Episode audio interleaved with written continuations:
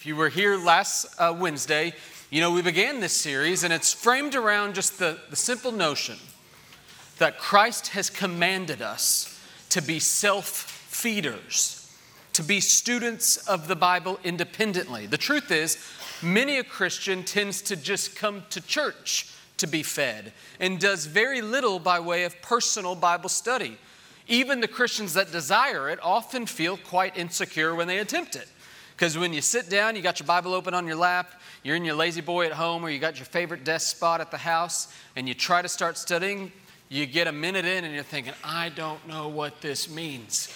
I am so lost so confused and not altogether good at reading. I just don't have what it takes to get the job done. And this class is designed to help you fulfill Christ's great calling on your life, as 2 Timothy 2 and verse 15 says Study to show yourself approved unto God, a worker that has no need to be ashamed, rightly dividing or handling the word of truth. My prayerful intent is for each and every one of us after this six week series to be able to obey to our own ability Christ's command to us in this text, to be able to rightly understand or handle God's word. Now, I framed this around six simple skills I, I tried to make this as accessible as possible, recognizing that there's a wide variety of Bible knowledge backgrounds represented in the room, perhaps a wide variety of education backgrounds in the room. And so I wanted to make these skills as widely applicable as possible. And I dare say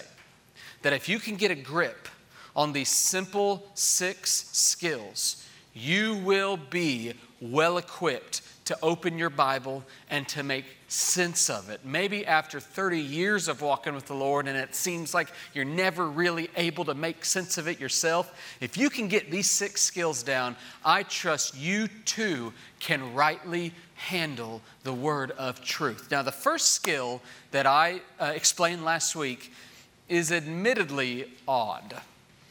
That first skill that I wanted you guys to seal to your soul is that you need to learn to see, which is a little ridiculous, I get. But the reason why I want you to really pay attention to this skill, by the way, it's this skill that most pastors tend to skip. It's this skill that many students of the Bible tend to skip because it's easy to just go straight to a commentary. It's easy to just go straight to a sermon it's easy to just go quickly to somebody else telling you what the text means. If you want to be familiar with it on your own right, you need to stop, slow down, and learn to see what's already there. Seeing, we do not see.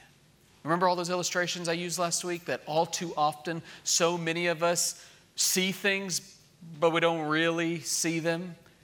You drive by the same number of houses on your street every week, but many of you probably couldn't tell me off the top of your head how many are on your street.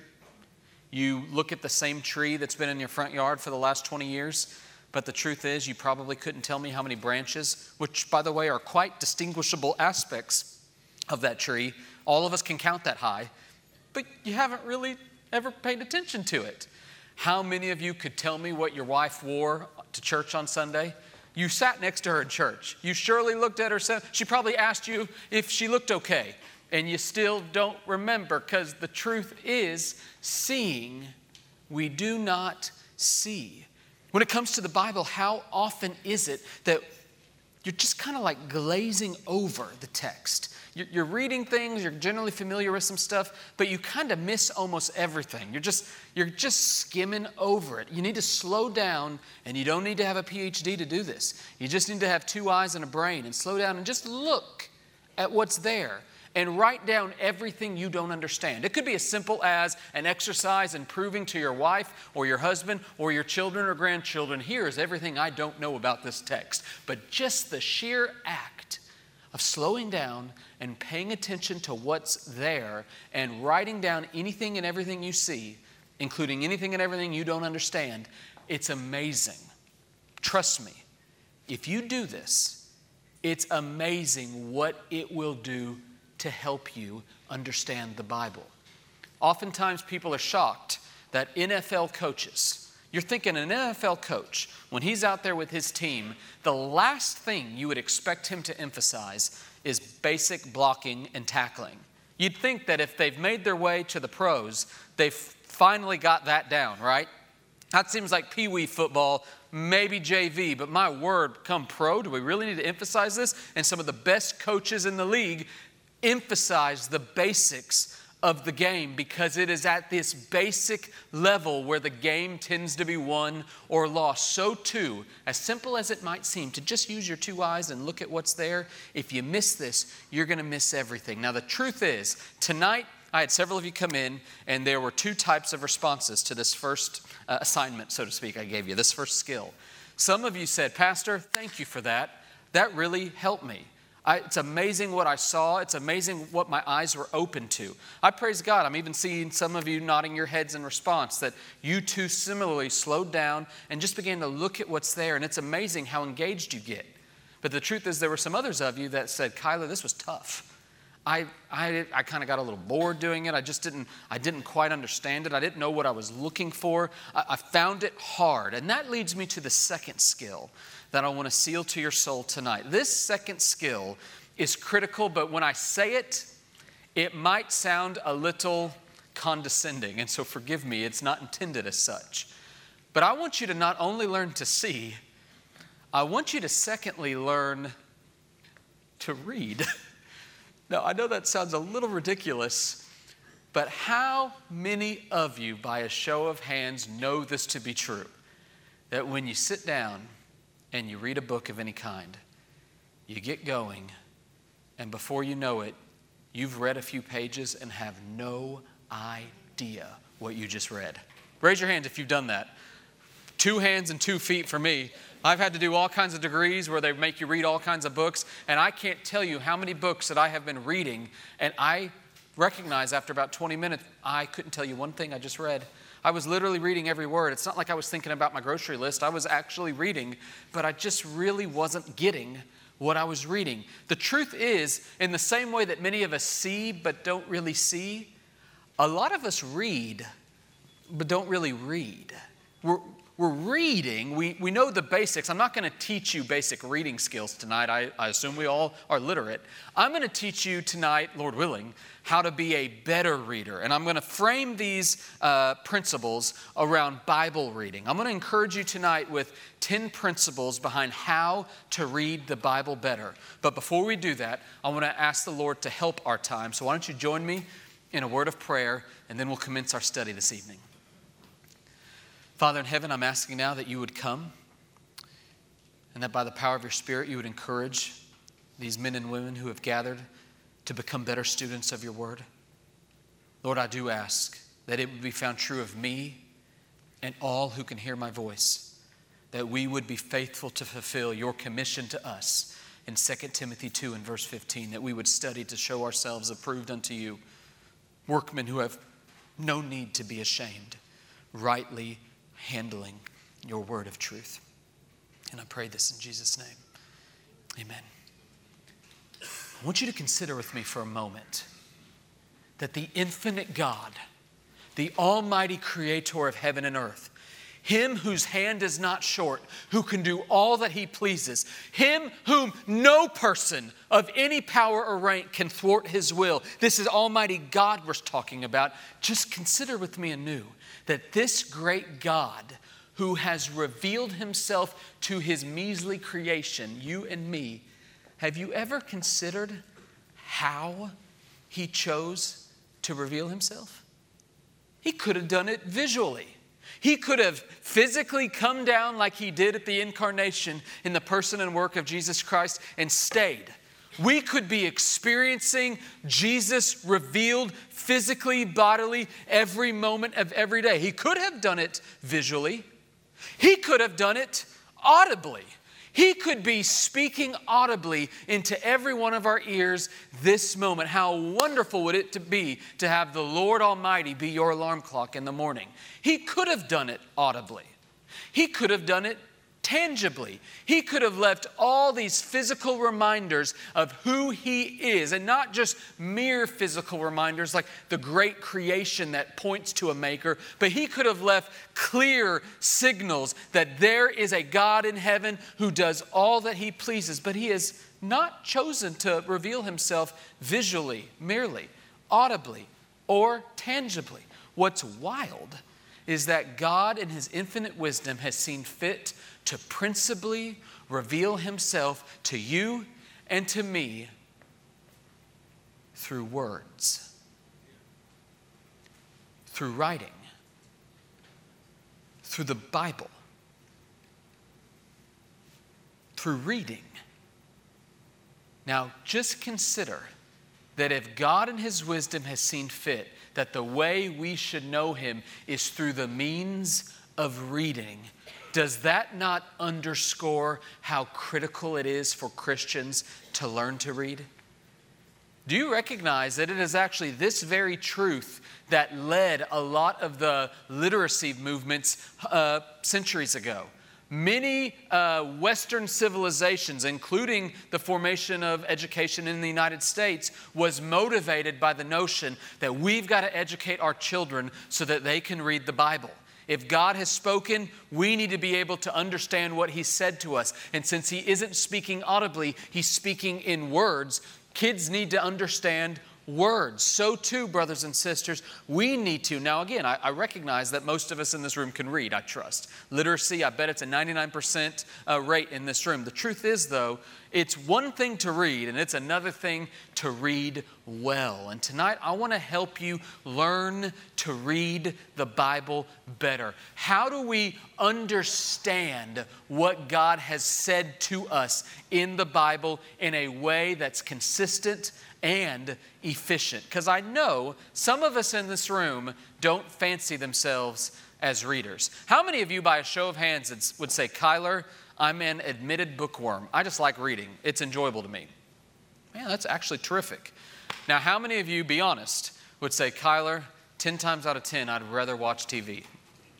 I appreciate the honesty. It's true. We're, ours is a visual age. And so tonight, what I want to do is I, I, will admittedly be speaking more to those of us who are less inclined towards reading to consider this. But even you bookworms in the room, lend me your ear because I think these principles are going to help you as you consider how do I make sense of what God has said to me in His Word. So if you're taking notes, I want you to underscore some of these with me. The first thing I want you to consider is when it comes to reading the Bible, the, the first principle you need to take seriously is you need to learn to read thoughtfully. Learn to read thoughtfully. Now, let's just roll around in our mind what the word thoughtful means. What does it mean to be thoughtful?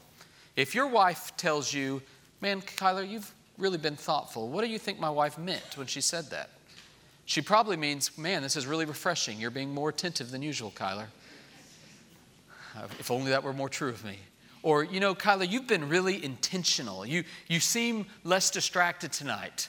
you you feel focused on the family. Thank you for being so thoughtful. That's what it means to be thoughtful. It's, it's focusing, trying to get rid of distractions, and doing so in an attentive way. And the truth is, when it comes to reading, if you try to do so unthoughtfully, you will very quickly find yourself, like I have so many times, where you're reading but not really reading. This is not thus saith the Lord, it's thus saith Kyler, but let me commend to you three ways that you can read more thoughtfully, more attentively, uh, with more focus. One way is I really do want to encourage you guys to ask questions when you read. Let me give you two illustrations. Oftentimes, we go to books like we go to TV shows. We're mere spectators. Sit, soak. You tell me what I need to know. It's almost entertaining.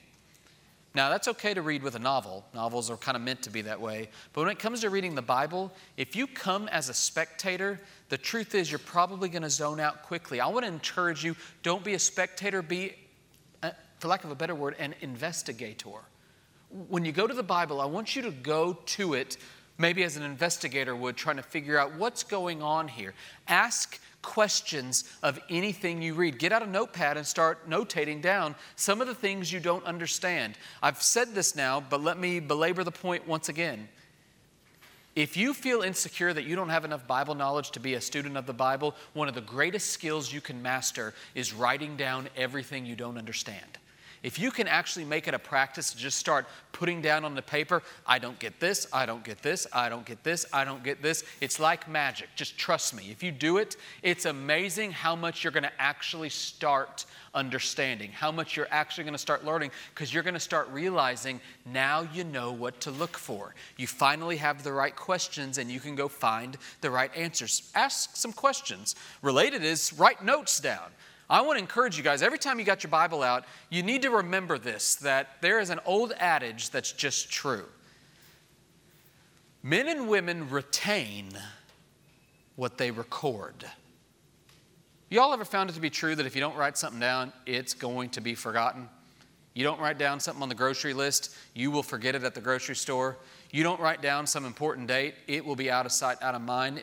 What we record we retain. And so I want to encourage you when it comes to reading the Bible, you need to record what you're reading, and I promise you, if you start making a habit of this, you will retain far more than you ever thought possible. So start writing some notes down. And in addition to that, I want to encourage you if you are one of those folks, and uh, by the way, a lot of people are this way, I'm just going to encourage you to reconsider.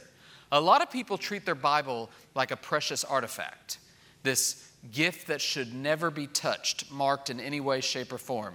If you've got a family heirloom Bible, I get why you don't want to do anything to it. But I want to encourage you, we live in a day and time where Bibles are so affordable. Purchase a Bible if you are unwilling to mark up your existing Bible. Get one that's uh, more affordable that you would be okay marking up in. And when you read the Bible, read it with a highlighter in one hand and a pen or pencil in the other. Every Bible I ever read, I mark up like crazy.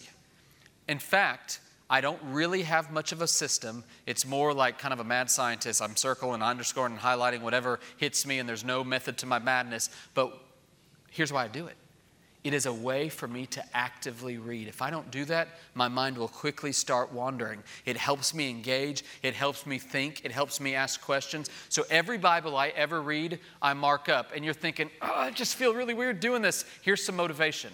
Do you want to know what I do after I finish a Bible that's all marked up? I give it as a gift to somebody I love. What a precious gift your grandchild or child or spouse could receive from you than a Bible that you have been engaged with for a year or two and it's been marked up by you. I can't tell you how many people lose a grandmother or a grandfather, and one of the most precious gifts they receive from their estate is their Bible. My uh, father's mother my no forgive me my father-in-law's mother recently passed and he had uh, her bible. And it was amazing to go through and see. She would check mark every verse she read over all of her 50 plus years of walking with jesus. And over the years there were like 10 check marks next to almost every verse throughout the entire bible. What a precious gift that he had as a written record of how she walked with the lord. I want to encourage you guys to mark up your bible. First learn to read the word thoughtfully but related, I want you to also consider reading the word, for lack of a better word, creatively. Now, here's what I mean. When you read the Bible, one of the challenges, if you've actually made it through the whole Bible, is what do you do when you're done? If you actually read Genesis to Revelation, do you know what you start the next day? Rinse and repeat. I do that every year, usually twice a year and I've been doing it for a long time. Now, the problem with that is though it is true that when you repeat something, repeating tends to breed retention, it helps you get more and more familiar. There's another problem though. When you start repeating, the old adage, familiarity breeds contempt, starts to creep in. And you're like, I've already read this. How many times can I read the book of Ruth? I've read this. What can I get anything else out of this? I think I've like squeezed it dry. What is there to get? And this is where I want to encourage you to start reading creatively. Reading creatively might involve some of these different strategies. Just consider a few of these with me as you're reading the Bible. A one would be, well, read entire books. So if you're one of those folks that just kind of devotionally picks out verses, remember that the Bible is not a series of pearls on a string. It's a story from beginning to end. So start at the beginning of a book and work through it. It was written to be read from start to finish. Do you realize there are 66 books of the Bible? And of those 66 books, 45, uh, 40 of them rather, you can read in under an hour. In one sitting, 40 of the 66 books, the average reader could sit there and read it in under an hour. Now, if that still feels like a lot of time to you, 32 out of the 66 books you could read in under 30 minutes. A good number of them you could read in 15. The point is, if you have time for a typical hour long sitcom on TV, I would encourage you to set aside an hour and read a book from start to finish. The longest book of the Bible, Psalms, which I don't know that I've actually ever read Psalm 1 through Psalm 150 in one sitting. If I have, I don't recall. But it'll take you about five hours. That's obviously quite the endeavor. But that's an, that's an outlier. Most of these books you could actually read in a given setting. It's amazing what you'll get if you just read it from start to finish. And I want to encourage you to start at the beginning of the book, move sequentially through it. Don't just cherry pick out chapters because you'll, you'll lack context. You won't understand what you're reading. I wonder how many of you have ever tried this. I want to encourage you, if you want to like spice up your Bible reading and just kind of give it a, a fresh breath of air, consider reading it in new or different translations. We preach from the ESV, so I trust a great many of you, if not most of you, have an ESV Bible. Perhaps that's what you read from most mornings. Change it up. I've done this over the last five or seven years where I went from the English Standard Version to the Christian Standard Bible to the uh, King James. Man, that was, I was like preaching with these and thous and those uh, while I was going through that devotionally. Uh, I even went with a paraphrase and read one uh, six month period, The Message, which is not really a translation of the Bible. It's a paraphrase of the Bible, but it was actually pretty eye opening because the truth is, this scholar, a gentleman named Eugene Peterson who wrote it, it's actually amazing to consider why he made the decisions he made when it came to his paraphrase of all the given verses. It was, it was an interesting experience for me.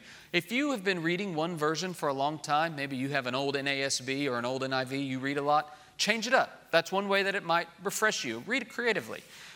How many of you have ever tried listening to the Bible?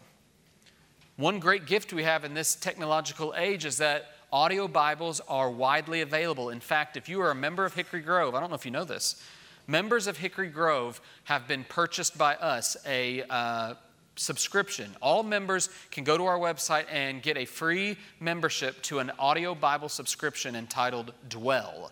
D W E L L. If you're unfamiliar with it, write that word down and go look it up on our website. It is professional, excellent recordings of the Bible. If you have a commute, that's a good way to redeem the commute. If you like to go on morning walks and you have some headphones, it's a good way to redeem morning walks. If you need something to listen to while you're mowing the grass or to have playing in your bathroom while you're getting ready for the day, it's a tr- they have reading plans even scheduled on there. Dwell is not the only app, by the way. There's other uh, ways to listen to audio Bibles, but that's a tremendous way because the truth is, do you realize most Christians throughout history were not literate? They didn't have access to it. And if, even if they were literate, they couldn't afford a Bible because the printing press wasn't even around to the 1500s. And then Bibles were, in, or books in general, were insanely expensive the first several hundred years. And so most Christians throughout the ages, they got their Bible by somebody reading it to them, typically the pastor or the priest. And so you're actually engaging in a practice that's as old as the history of the Christian church. Try listening to the Bible. Or this might strike some of you as odd. Have you ever considered reading it out loud? Now, if you don't want to sound like a maniac where you're downstairs alone in your room reading the Bible out loud, maybe you could read it out loud to your children. It's a great practice to get the Bible in your home and in your own heart. But the truth is, sometimes reading out loud is actually a good way to help you stay focused and on track. It slows you down, it makes you think about the words. Sometimes I pray out loud by myself I usually try to do it when my wife and daughter are asleep upstairs so that don't don't look like I'm kind of being crazy, but it's a good way for me to stay engaged. Try reading the Bible out loud. And then lastly, y'all need to genuinely schedule your Bible reading. You've heard it so many times, but it bears repeating that failing to plan is planning to fail. And that is just true about anything in life. If you don't plan your Bible reading, it probably won't happen. So I want to encourage you not only should we read thoughtfully, read creatively. Try one of these things. I also want to thirdly encourage you to read patiently. Patiently. How many of you have found this to be true? That when you read the Bible, you try it, it gets hard, you feel like you're failing, you don't know what you're reading, so you give up and you just settle for a little devotional. Happens all the time. There's some great devotional on your shelf. You're like, this is easier. It, it's bite size. It makes sense. I feel like I get something out of that. I don't get something out of my Bible reading. And if that's you, I want to encourage you to read the Bible just a little bit more patiently. Be patient. Here's what I mean the Bible is hard, it, it does take work. And so I want to encourage you to first be patient with yourself when you're reading the Bible. Like all skills, it's going to take time to master the discipline. So don't expect yourself to be understanding everything you read right out of the gate. It may indeed take years. By the way, just a little insight behind most pastors. Most pastors, Clint and I included, rarely do we come to any passage of Scripture and immediately say, "Yeah, we get that. Y'all know that when it comes to writing sermons, Clint and I typically spend on average 12 to 20 hours a week writing those sermons. It's not like we sit down and scribble it down on a piece of paper in an hour and a half. Why is that? I mean, Clint's been preaching since I was in kindergarten. He should be able to do this quicker now, right? I always like to remind him of his age gap from me. It's because the Bible's hard. It takes work. And so I want to encourage you guys be patient with yourself. It's, it's meant to be hard. And then also, I want to encourage you to be patient with the Bible itself. Recognize that that's not the Bible's problem. It's really our finite mind's problem. So when you're coming to the Bible and you're not immediately understanding it, don't blame the Bible for being somehow, some way inferior to a devotional. God, in His infinite wisdom, has inspired it the way it is written for us for a reason. And so say, God, oh, please, would you open my eyes to behold wonderful things from your word? Read patiently. I want to encourage you, additionally, number four, read selectively. Selectively. Now, how many of you guys have found this to be true that when it comes time to shop for anything, it helps if you know what you're looking for? For example, you move to a new city, you need to buy a house. It's really hard to find a house in a city you're unfamiliar with because you don't know what to look for. You don't know what neighborhoods are good or what areas you want to avoid. It's, you just kind of feel blind. You're not quite sure this house looks nice, but then you realize, man, I should have paid attention to that. If you're not a home inspector or not a contractor, you don't really know what you're even looking for in the house, and that real estate agent you feel like is just making you kind of gloss over a, a, painfully apparent thing, but you just don't quite know what to look for. Maybe when it comes to a car, you don't know quite what to look for. I mean, it looks nice. It looks nice.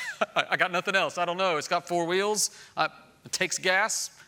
Okay, I don't. Is that good? It helps if you know what to look for. And this is the same thing with the Bible. When it comes to going through the Bible, oftentimes one of the reasons we feel so lost is because we don't know what we're looking for when we read it. You just kind of feel like, well, it feels overwhelming. There's a thousand things to consider here, and I don't know what I should be paying attention to, which is why I want to encourage you to read selectively when you're looking at the Bible. In the same way that you know what to look for in a house, or you know what to look for in a car, or maybe you husbands, when you go to the grocery store, isn't it a lot easier when your wife tells you not only what to buy, but where to find it in the grocery store? I require Lauren to give me aisle instructions. Otherwise, it will take three times as long for me to find anything in Harris Teeter. So, too, when it comes to shopping or in the Bible, it's going to be helpful for you to read selectively and to know what should I be asking? Now, you guys have heard of the five W's and the H. I'm going to give you a few more. I'm giving you some W's and H and a S. I want you to first consider ask who. When you come to the Bible, just ask who's involved here. So, for example, this Sunday, I'll actually be preaching all three services. So, I'll see most of you this Sunday at Harris Campus. And I'll be preaching our next text in the Gospel of Mark, Mark 8 and verse 22. I've asked Christina to put it on the screen. You guys get a little sneak peek of my study for the week. I just want you to consider, as we're reading Mark 8, beginning in verse 22, just ask who. So, right now, Jesus is talking. They. Who's the they? You should ask, who's they talking about? Now, I did the study already, so I can tell you that the they is Jesus and his disciples. They came to Bethsaida, and some people, who are the some people, it's unclear who, they brought to him a blind man. Okay, do we know anything about this blind man? And they begged him to touch him. Okay, so we've now established who's talking and to whom is being spoken. Jesus and his disciples talking to this blind man. Now, ask another question. When you're coming to the Bible, you should not, ask, not only ask who, ask what. What's going on here? Well, as the story continues in Mark 8 and verse 22 and following, you'll see that Jesus ends up healing this blind man. He spits on his eyes, he lays his hands on him, and he says, Do you see anything? Now stop. We've seen miracles like this before. He's healed blind men, he's even spit on some people before. But it gets weirder. In fact, this is an unprecedented miracle because go to the next verse, Christina. It says, The man looks up and says, I see people but they look like trees walking. Now, immediately you might be thinking, Jesus, did you screw up? You didn't heal him all the way. And what does Jesus do next? Jesus lays his hands on him again, a second time. And he opened his eyes, his sight was restored, and he saw everything clearly. So now the what is all right, Jesus is with some disciples talking to a blind man, and the what is he healed the guy, but oddly, and I want to know why, he healed the guy in two stages. He's never done that before. Every time Jesus just speaks, people are healed. I mean, one time a woman just touched him at the hem of his garment and she was healed. He didn't even see her. Why didn't he heal her him when he spat in the guy's eyes and put his hands on his eyes? That what should really make us say there's something more going on here. Ask the what. Who? What? When? When is this happening? Well, I don't have the text on the screen for you, but if you were to zoom out and look at the whole chapter of the Gospel of Mark, you'd realize something interesting is happening in this story. Jesus heals this guy right after he looked at all the Pharisees and the disciples and said, Seeing you do not see. You guys see partly, but you don't see fully. You think you can see, but you can't really see. And then he illustrates it by healing a guy who starts to see partially but doesn't see fully. And then he comes back and gives him full final sight at last. It's critical to ask who, the what, the when. The where is important. He heals in a city called Bethsaida. That's where he had fed the 5,000. That's where Andrew and. Uh, Nathaniel, possibly, Philip were from. There, some of his disciples grew up in this town. That's an interesting factoid. Who, what, when, where, why? That's the big question. And I'm not going to answer the why because otherwise you're not going to come hear me preach on Sunday. The why is my sermon. Why did he do this? Y'all see if you can figure out and then come fact check me on Sunday from the pulpit. And then how? How did he do it? Well, spitting is an odd thing. Why would he spit when he could have just spoken and healed it? But to me, the most critical question of all this is what makes a good sermon a good sermon, in my opinion. Pastors often answer who, what, when, where, why, how, but they don't answer this last question. And it is this last question that, in my judgment, makes a sermon sing. It's what makes a sermon feel applicable, and that is answering, so what? Any of you ever heard a well meaning Sunday school teacher just throw up all kinds of amazing factoids on the passage? And you feel like you are now an expert in ancient Near Eastern history of Israel, but you're, you leave and you're wondering, so, so what? I mean, I, I know it's the Bible, I'm supposed to like this, but what's the point? Am I, what was I supposed to, how is this supposed to help me love my wife better or serve my church better or honor Christ more? I know I'm honoring Christ with my mind. Is that the whole point? Was that it? I just need to, it's good to know things about God, full stop, and that is true. But a good message always establishes, in light of everything we've learned, so what? What's the point? Why did God inspire that? Especially when the uh, evangelist John tells us that Jesus did so many things that all the books in the world could not contain his acts. If that's true, which of course it is, then why on earth was that story recorded for us? Because that means Jesus intended for that simple story to be one that would echo through the ages. What's its importance? So what? Answer the so what. And I'm not going to tell you that one either because you got to come back Sunday to hear it. So what? Learn to read selectively. I want you to also consider reading prayerfully. Now, I don't mean this. Lord, would you bless my time of Bible reading? In Jesus' name, amen which is wonderful. You should do that. I start every morning when I read the Bible, I pray. I think I've told you this. I read Psalm, I pray Psalm 119 and verse 18. Open my eyes to behold wonderful things from your word. I pray it every morning. But that's not what I mean when I say read prayerfully. What I mean is it's somewhat unusual. How many of you found that when you pray, your mind wanders really quickly? And so praying beyond a minute feels like a marathon? You just, your mind wanders. One of the greatest things that's ever reinvigorated my prayer life is learning to pray the Bible. And here's what that looks like I open up my Bible. Typically, I go to the Psalms, I find them the most easy to pray through. And I'll start reading the Psalm. And as I read the Psalm, I will pray in light of what I'm seeing. So, for example, everybody famously knows Psalm 1 Blessed is the man who walks not in the counsel of the wicked.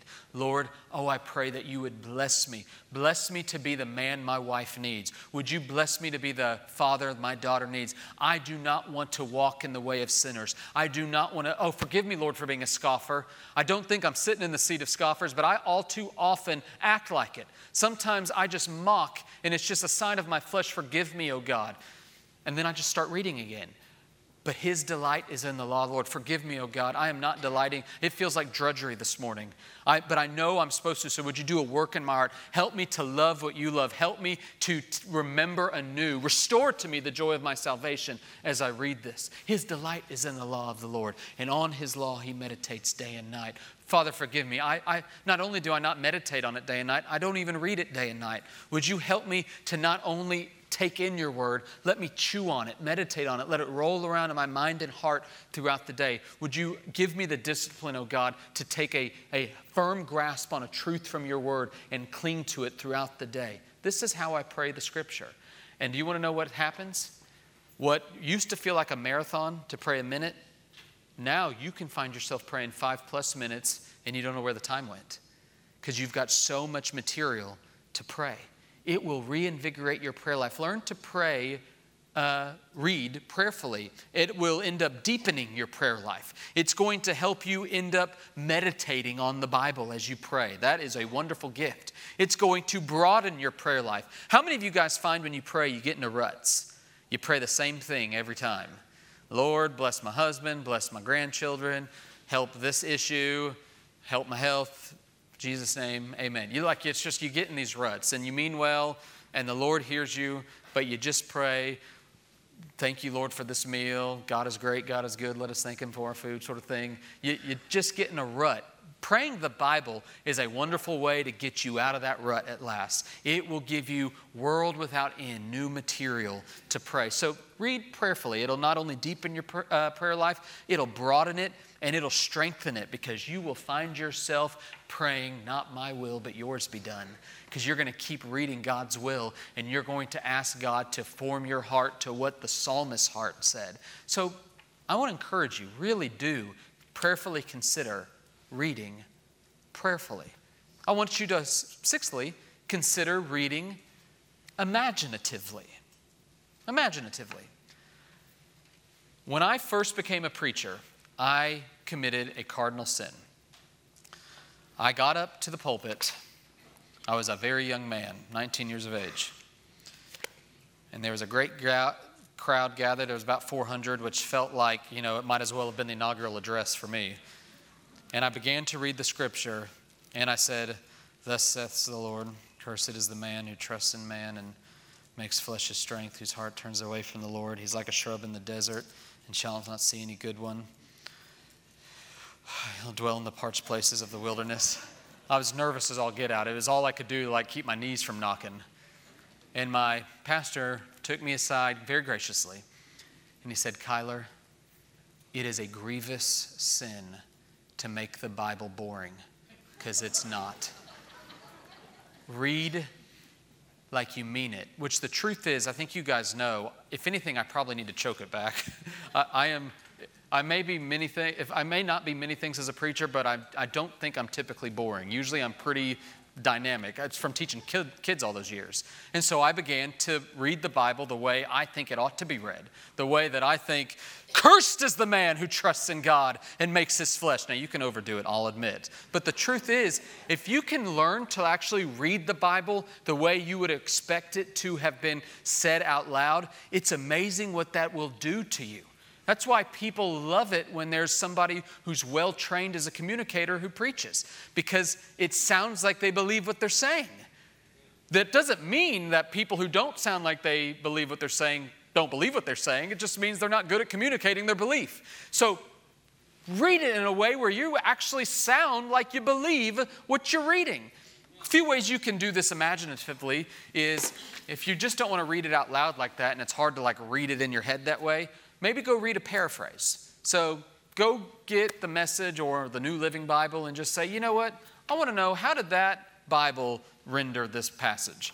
Because it's going to look quite different from your translation of the Bible. It'll just give you a different take on that passage. Or here's something crazy. Now, this can go really wrong, so don't ever publish this for anybody. I want to encourage you to actually make your own paraphrase. Now, again, here's what I mean by that. If you want to slow down and really make sense of the Bible, try to write it in your own words. Probably burn it when it's done, but just write it in your own words. It'll make you slow down and think about every word you've read, and you have to say it differently. Try if you were to try to rewrite John 3:16 to make it sound exactly like John 3:16 but using different words, not only is that kind of tough, it's going to make you slow down and really think, okay, for God so loved the world that he gave his own, how would I communicate that in another way? So you have to think through the almighty God. He has such an unconditional affection for us that he paid the most amazing cost that I can never imagine paying he gave his only child. That's a different way of saying that. It's not a good way of resaying it, but it actually slows you down and makes you think about every word. It's a good way to imaginatively meditate on the Bible. Read imaginatively. Seventh, I want to encourage you to read meditatively. Meditatively. Y'all know what the word meditation is? You grammar English teachers may know what an onomatopoeia is. An onomatopoeia is a word that makes the sound it is describing. So, for example, cock-a-doodle doo. There are no roosters on God's green earth that actually wake up and say, cock-a-doodle doo. They, cock-a-doodle, you know, whatever the noise is. And it is our feeble attempt to put into English the sound we hear.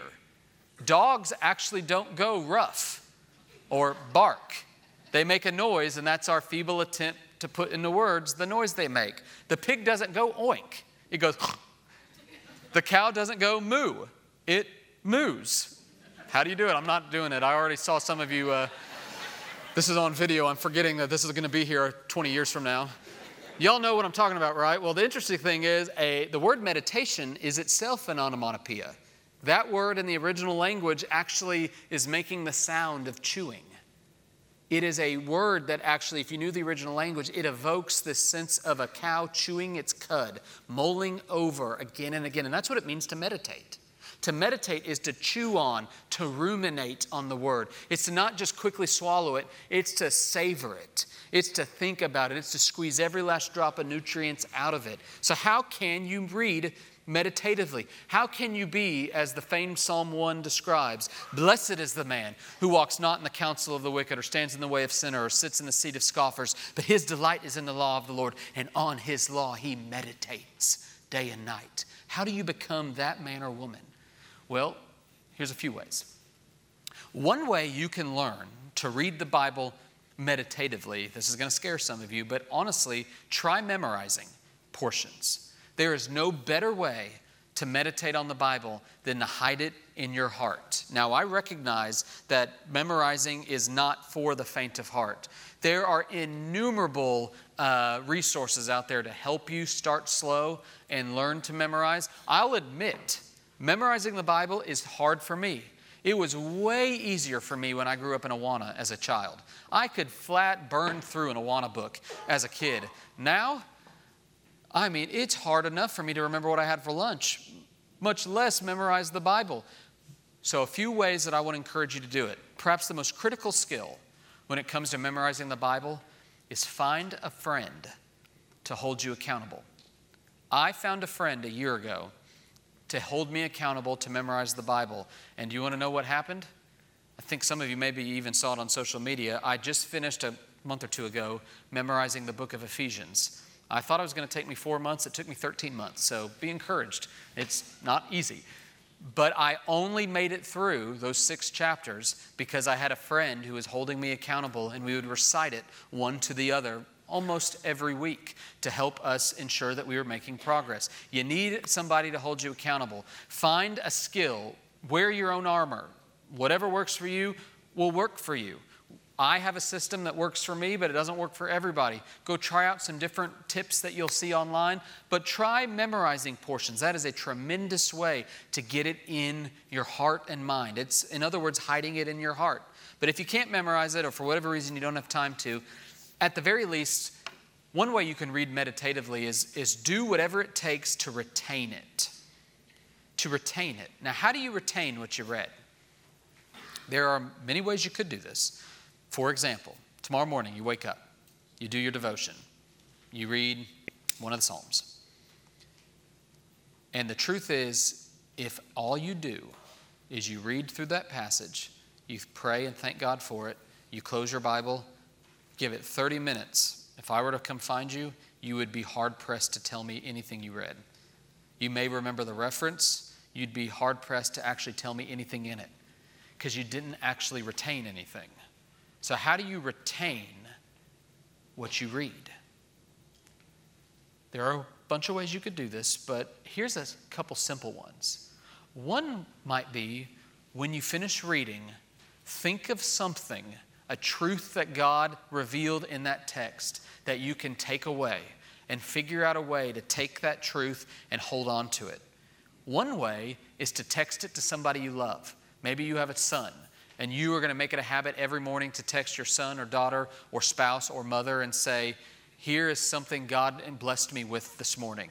Now you have a written record of what you took away. You've blessed somebody else with it. Or maybe you're in a, an accountability group. And in that accountability group, you guys hold one another accountable to read the Bible. So instead of just saying, I read Psalm 19 today, you say, I read Psalm 19 and here's what I learned today. Just a sentence. That's a simple way to take something away. Or maybe you're more old school and you want to get out a little piece of paper and write down something you took away and put it on your dashboard or put it on your uh, bathroom mirror. You wear your own armor, but do what it takes to retain that which you invested in at the beginning of your morning. Read, in other words, meditatively.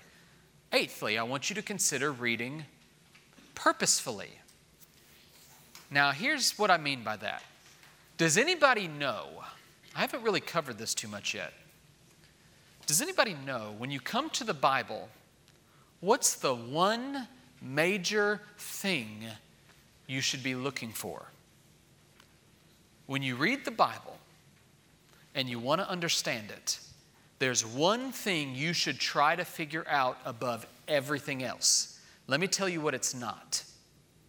The one major thing, the one great purpose you should have when it comes to understanding the Bible is not what does this mean to me?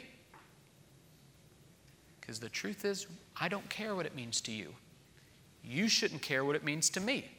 Because I am not your great high priest. I am a wicked sinner who happens to be a pastor. That's it. You should never listen to a pastor or a Sunday school teacher just because you think they're smart or eloquent. Never. The only authority I, Clint, or any person has is if we hold up this Bible and say, Thus saith the Lord. So it's not what it means to me. The one great purpose is what does it mean? Now, who determines what it means?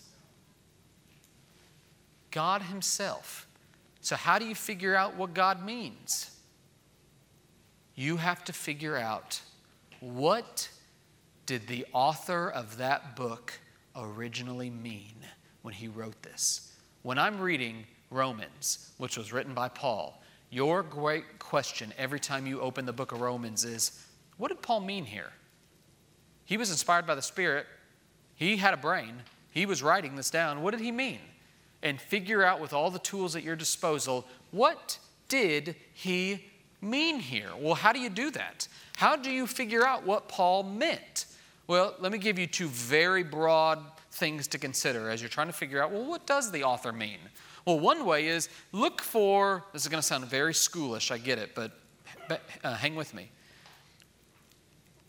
Look for grammatical clues. Here's what I mean. When you go to the Bible, I want you to consider all right, well, the Bible is inspired of God, which means it's not just a book that came from God, it's a book of words that came from God. Every word in all the Bible is inspired by God, which means I need to not only care what does Romans mean, I need to understand what that one word in verse 3 of chapter 2 of the book of Romans means, because every word of the Bible is inspired by God. So, to understand what the author means is you start actually looking at that very words. You should take individual words seriously. If you don't know what a word means, don't just move on. Stop and figure out I don't know what justification means. I don't know what soteriology means. What does this word mean? You go find a resource to get an answer to it. That's the first thing. If you want to know what the author meant, you need to look for some grammatical clues. You could also look for, secondly, for lack of a better word, some literary clues like, well, what's happening geographically? What's happening in terms of the history right now? Where is the story taking place? You're reading, for example, the story of David and Goliath. Well, if I want to make sense of David and Goliath, I need to know where this fits in the big story. I know geographically it's in the valley of Elah, but what's happening here? Okay, so David's the he's not the king yet, so Saul's the king. He's about to become the king. Help me make sense of Start putting all the pieces together. Look for any literary clue you can. Make it your goal to figure out what the author means. Now, let me put a timeout here. Before you glaze over and say, wave the white flag, Kyler, I'm out, I'm not going to be able to do this, hang in there. The next four weeks, we're going to learn together how to figure out what the author meant. But before we do that, let me just conclude with a couple, a couple simple uh, skills when it comes to reading. I want you to ninthly consider with me read telescopically. Y'all know what a telescope is? So, a telescope, it literally, like, you know, you use the word telescopes out. It's something that you can pull out like this, and when you look through it, it'll help you zoom in really close on something that's otherwise very far away.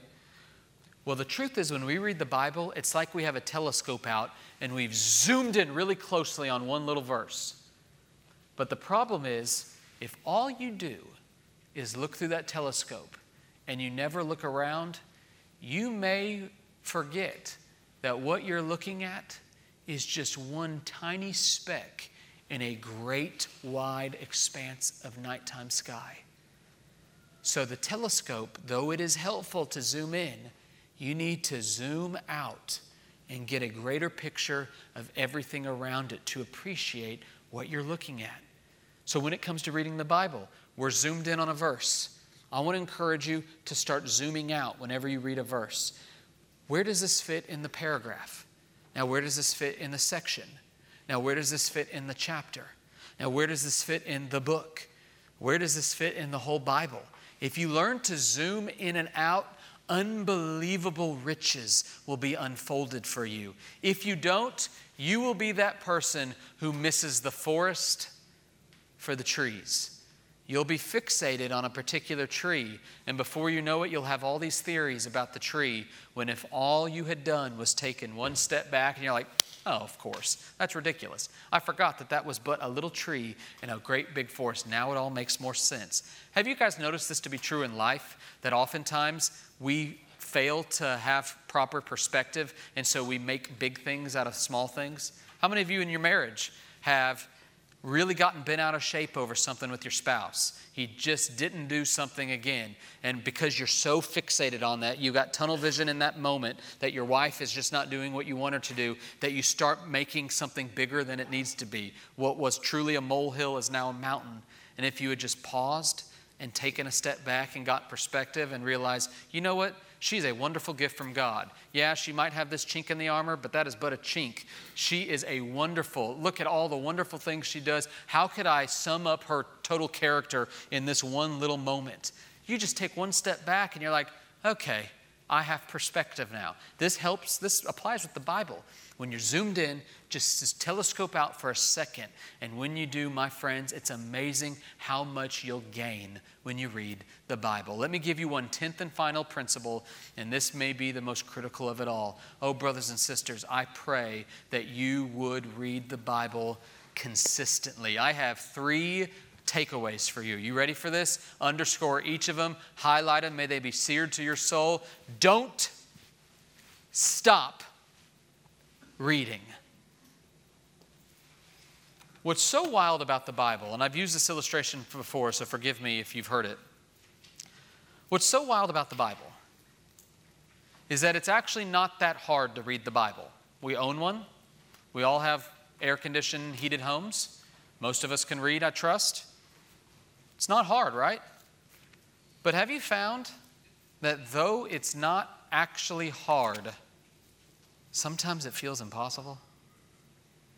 Have you found it no matter all of your best efforts, it's like the Bible just magnetically keeps going back to that one shelf and it just stays there collecting dust till next Sunday and you grab it again? Have you found how ridiculous it is? How you know this? You, you're amening me in your heart as I preach this, but you know that tomorrow morning you're not going to pick it up. And next Wednesday you're going to be all over again thinking, you know what, I really need to become a more of a student of the Bible.